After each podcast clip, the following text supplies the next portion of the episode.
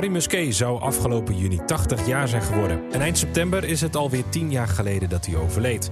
Harry Musquet, zanger en frontman van de legendarische bluesband QB and the Blizzards.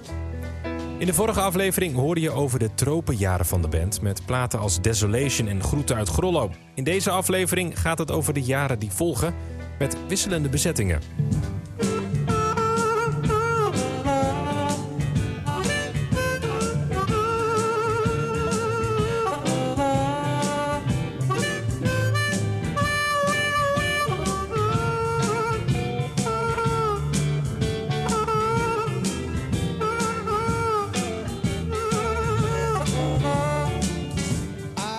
Net als Desolation doet ook het album Groeten uit Grollo het goed. Het dorp Grollo is een soort bedevaartsoord voor bluesliefhebbers en kunstenaars. Harry Musquet woont dan al een paar jaar in die boerderij. Maar volgens drummer Hans Waterman is die periode in Grollo zwaar geromantiseerd. Tuurlijk is dat geromantiseerd. Dat is prachtig toch om dat te doen. Dat is ook een prachtig beeld. Dat, ik, ik heb zelf ook uh, voor een tijdschrift geschreven. Je schrijft altijd in, in beeldspraak, weet je wel. Om, om toch... Uh, een verhaal met je leven te maken. Ja, om het verhaal, weet je wel. En, en ik moest vreselijk lachen. Ik had het net over die 70ste verjaardag van Harry. Daar was Willem de Ridder ook toen de tijd. En, en, die was van Hitweg ook, toch? Ja, die heeft dat, heeft, die heeft dat Ansichtkaartje geschreven. Op uh, Groeten uit Grollo achterop. Dat is zijn tekst, weet je wel. En op een gegeven moment komt hij bij me zitten. Weet je dat het voor het eerst is dat ik hier ben? dat, was, dus tien jaar geleden. Dat was uh, even 2001, 2011 was dat. Ja. ook Rudy Leukveld, een van Musquets beste vrienden, vindt dat die tijd wat overdreven wordt. En die jongens speelden dan gewoon in het weekend, die gingen ergens heen. Maar ik kwam er wel met uh, journalisten, Sjoerd Punten, foto's maken voor zo'n muziektijdschrift of zo. En dan met, met, met Harry wat praten. En we kenden elkaar wel. Ik kwam meer bij Hofstegen in het café waar Harry ook meer zat dan in zijn eigen boerderijtje. Want daar kon je eigenlijk niet met vier man in. Als je met vier man zat, dan was het al vol. En in de winter was het stervenskoud.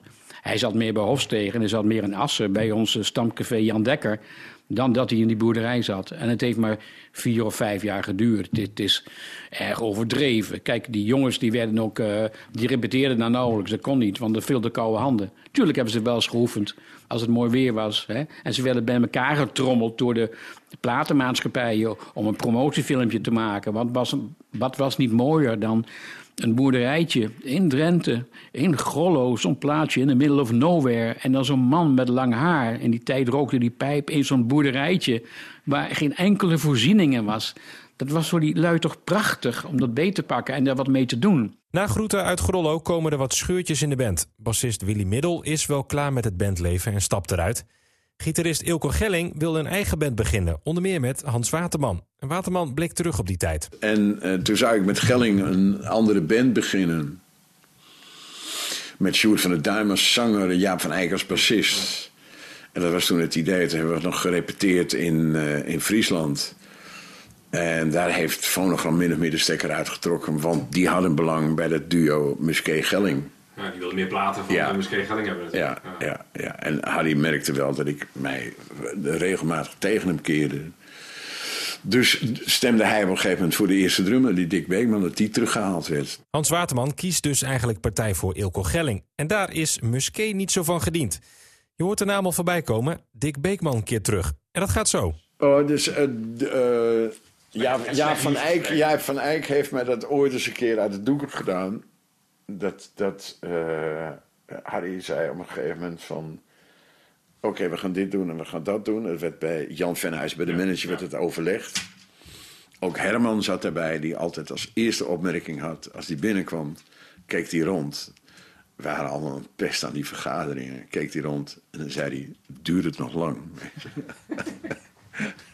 En kwam ik te laat. Dat is ook, dat moet je even bij jou, weet je En... Uh, Um, nee, ja, en Jaap vertelde mij dat. Uh, ja, dus die drumplek ter sprake kwam. En toen stond Musquet opeens op. En uh, zei: Dick Beekman is mijn drummer, zei hij. En toen schijn ik op, dat weet ik niet meer, ik schijn opgestaan te zijn en zei: Oké, dat is het. En ik ben de deur uitgelopen. Rudy Leukveld vindt de breuk met Waterman ook geen verrassing. Uh, dan op een gegeven moment, als er ruzie in de band en wat dan ook, er moest gekozen worden. En uh, toen zei Musquet van Beekman is mijn drummer.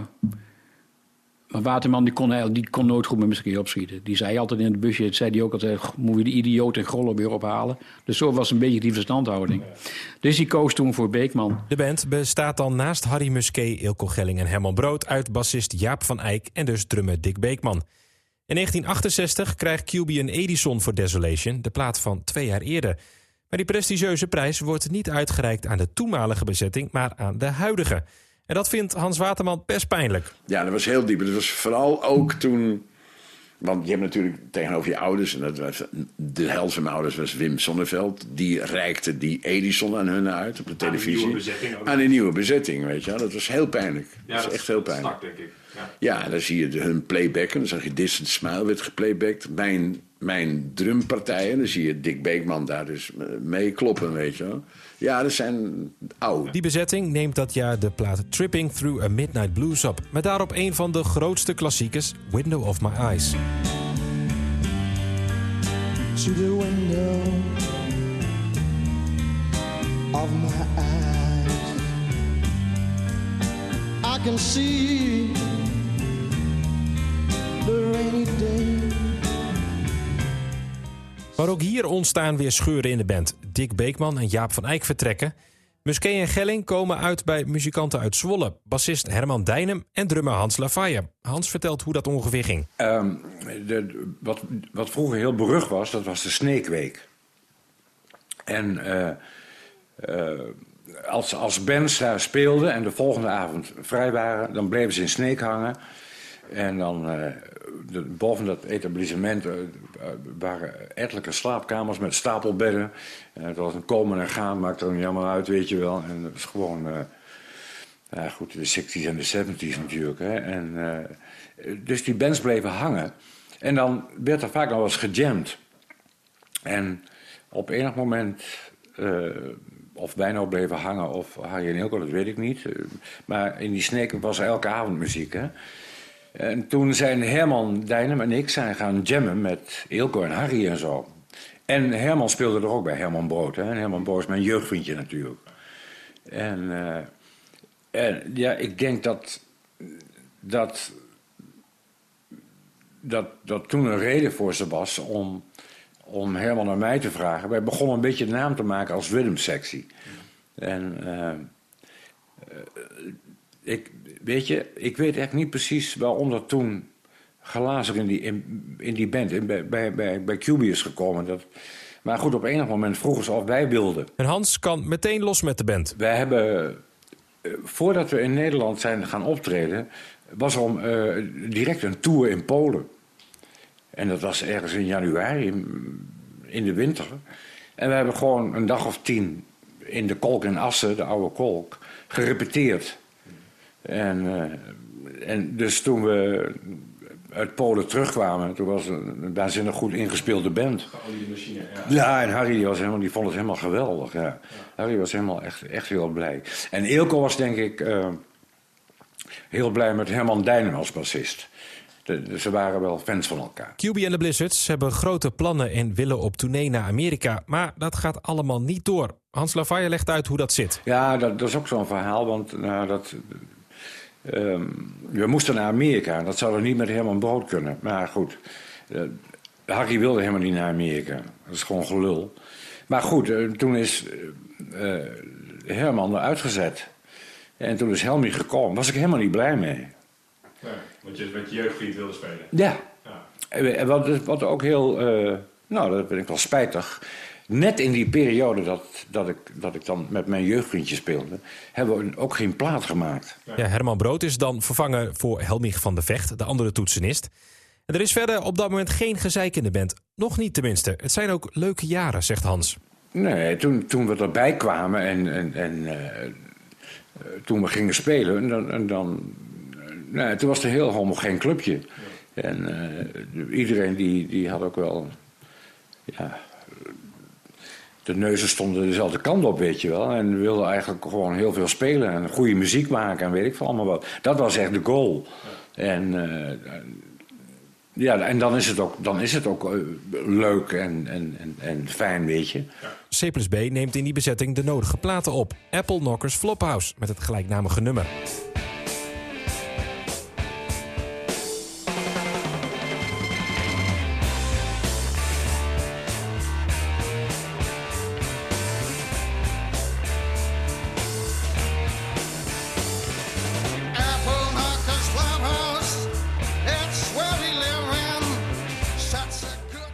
Daarna komt Too Blind to See uit met onder meer een enorm jazzy nummer, Burks Works.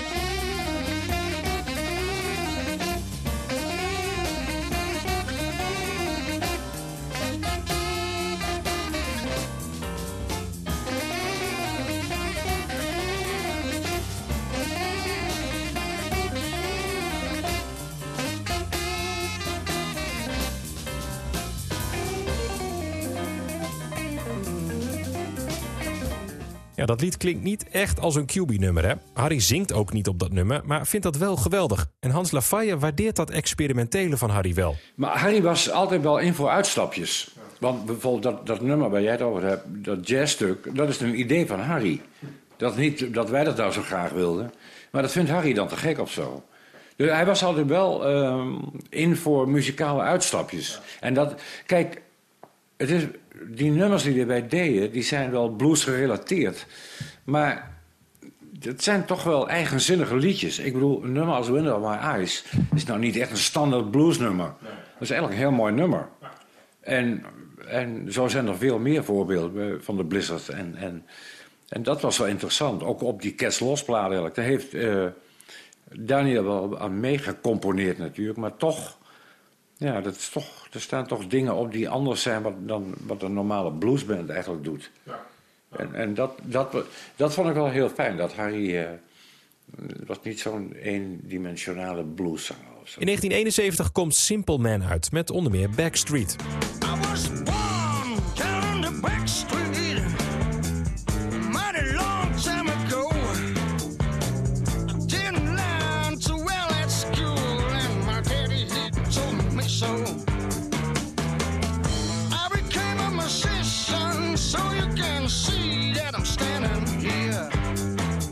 En weer een jaar later Sometimes met ook het gelijknamige nummer.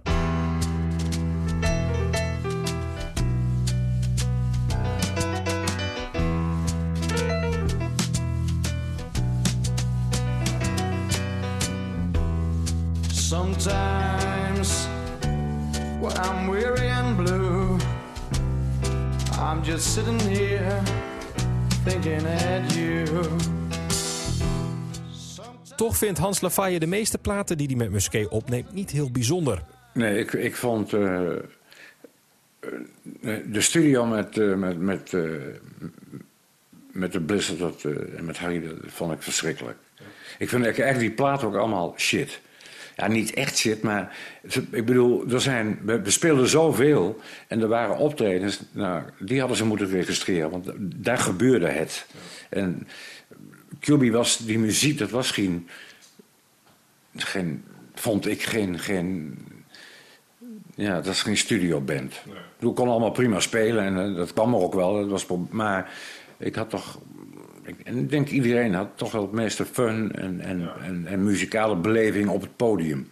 Plaat waren misschien wat klinisch. Of, eh, Ja, ja, dat... dat, dat, dat, eh, ja, ik...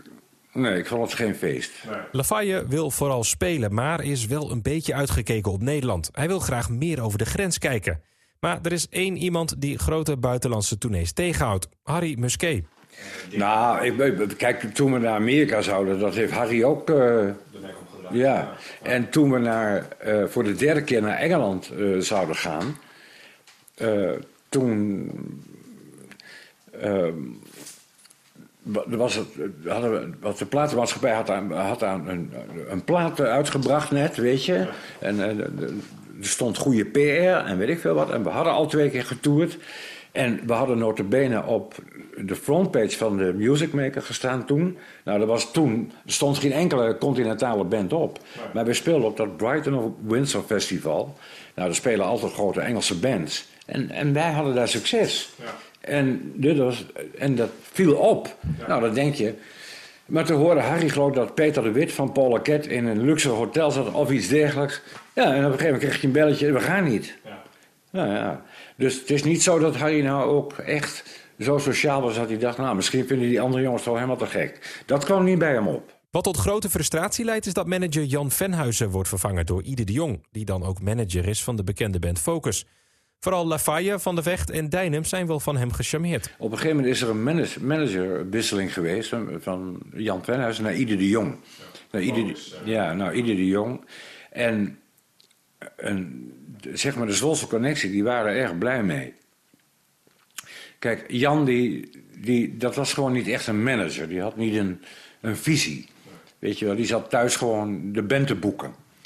Maar die ieder die had gewoon, was wel iemand met visie. Die wist ook hoe je zo'n band naar het buitenland moest krijgen enzovoort. En dat vonden wij wel een keer tijd worden. Want weet je wel, je speelde... Harry liet op een gegeven moment de agenda zien. Toen speelden we in december, of dat nou 70 was, ik geloof het wel. Hadden we 32 keer gespeeld. Ja. Ja, er zaten ook middagen bij natuurlijk en zo. Nou ja, maar er werd zoveel gespeeld. Dus je speelde, of je was plaat aan het maken, enzovoort. Ja, dat, en dat is prima. Maar dat, hetzelfde overkwam ons ook met Sweden Buster. En, en daar, dat is ook de reden waarom ik eruit ben gestapt. Ik zei tegen dat management... Ja, verdomme, als jullie nou niet eens een keer... ehm, eh, eh, het, het buitenland opzoeken. We hadden een paar keer in Duitsland gespeeld. De mensen vonden het helemaal te gek. Nou ja, ze, zat- ze, alleen, ze zaten alleen maar de telefoon op te nemen... om te vertellen wanneer we niet konden. We konden zoveel spelen. En dat was met, met de Blizzards ook. En, eh, maar het boterde absoluut niet. Ja, Harry is wat dat betreft echt Drent, weet je. Hij, hij, ja, hij, hij geeft dan, kan, eh, kon afgeven, ook, ook met het Westen vaak. En eh, dat soort, nou ja, dat ken je wel. Maar terwijl hij toch enorm veel vrienden daar had. In 1972 volgt dan ook de onvermijdelijke breuk. Ja, en wij zijn er uitgestapt. Er waren toen al behoorlijk wat irritaties. En wij moesten naar Duitsland. En, eh, voor een aantal dagen. En eh, dat was natuurlijk heel apart. En toen eh, we kwamen we bij de grens. En toen werden we door douaneambtenaren het gebouwtje binnengeroepen. En die zeiden van ja jongens, jullie hoeven niet te gaan, want het gaat niet door. Nou, je had nog geen mobiele telefoon. Dus dat was een, een, eerst ergens naar een café een telefoon opzoeken. En bellen naar die en die, weet je wel. En eh, ja, nou ja, goed. Toen, toen bleek dat Harry geen zin had. En eh, zo dronken als een meloen of zo. En met Eelco en nog een stel lui in, in een café. ik ben daarna weer kwijt. Ja, ik denk, ja. Die zaten daar of zo. Nou, en toen... Nou, toen, en dat was... Ja, toen ging het echt eh, escaleren. En, toen hebben Herman, Helmich en ik besloten van... eh, is mooi geweest. Dus ze zei van... eh, we stappen eruit. Ja, dat, dat was het, eh, ja. Maar Harry had daar weer een heel andere versie van. Maar dat, dat eh, zijn eigen versie, hè? De muzikanten willen hun instrumenten terug, maar Harry doet heel moeilijk. Dus we waren eruit gestapt.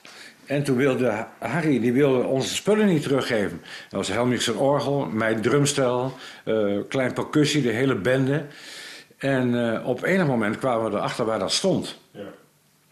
En dat stond in... eh, eh, Harry woonde toen nog in die Smetana... Smetana. Eh, ja. En dus het bleek onder in zijn berging te staan. Dus toen hebben Helmich en ik, die hebben s'avonds of s'nachts, we hebben een busje geregeld. En daar hebben we ingebroken. Die hebben onze spullen meegenomen. Oh, die zijn voor jullie. Ja. Die waren van ons. Maar toen had Harry die had aangifte gedaan. En toen uh, uh, zat ik op een uh, morgen, niet lang daarna, koffie te drinken. S'morgens. Ik had wat mensen op bezoek. En ik zie in één keer zo'n politiebus voor het raam. En met een kopie van Helmi erin. en nou, wie stapt daar uit? Mijn eigen neef, Louis. Die moest verschrikkelijk lachen. En die zei van, Hans, ja, we komen je halen. Je gaat de bak in. ik zeg, oh, nou, nou dankjewel. Nou, zei, nee, is zo. Ze hebben aangifte gedaan. Je moet naar Assen. En uh, nou, toen zijn we door, om, naar Assen gebracht. En hebben we een dag in... Uh, in het gevangen gezeten. In het gevangen gezeten, ja. Hoe is dat uiteindelijk afgelopen dan? Want het werd ook breed uitgemeten in de pers. Zeker? Ja, ja, ja, ja. Hoe is dat afgelopen? Uh, ja... Kijk, dat, het was natuurlijk een, uh, een, een wel eens niet een spelletje. Ja. Er werd natuurlijk, die dag toen wij in die, in, in, in die bak zaten, toen werd daar uh, natuurlijk links en rechts over gebeld en weet ik wel allemaal wat. Nou, uiteindelijk was de uitkomst dat uh, Nou, dat was zelfs laat of zo, dat we, dat we eruit mochten. Dus iemand moest ons nog halen uit Zwolle. En eh, nou ja, het waren onze spullen. En, en, en, en ik... Kijk, Harry die was natuurlijk pissed off dat wij eruit waren gegaan. En uiteindelijk was het natuurlijk wel inbraak. QB en de Blizzards bestaan niet meer. Musquet en Gelling beginnen de band Red, White and Blue en brengen één plaat uit die weinig doet. In 1976 komen de Blizzards weer samen met Musquet, Gelling en Brood, plus nog enkele andere muzikanten. Ze komen met één album, Kid Blue. Maar daarna is het gedaan met de band. Herman Brood gaat voor een solo carrière. En Eelco Gelling stapt van de ene op de andere dag over naar de Golden Earring. En vooral dat laatste raakt Musquet in het diepst van zijn ziel.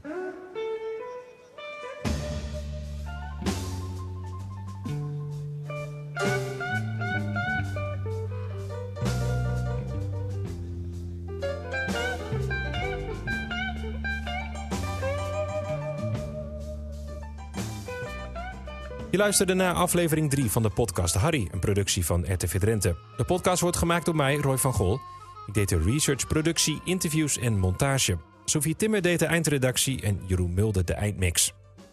In de volgende aflevering staan de solo-jaren van Harry Musquet centraal en komt Erwin Java voor het eerst langs.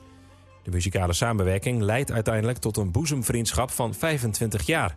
En ook duikt Musquet in de wereld van de radio. De podcast Harry is elke zondag te horen in het Radio Drenthe-programma Drenthe Toen, maar ook in je favoriete podcast-apps en via Spotify. En vergeet niet anderen te vertellen over deze podcast.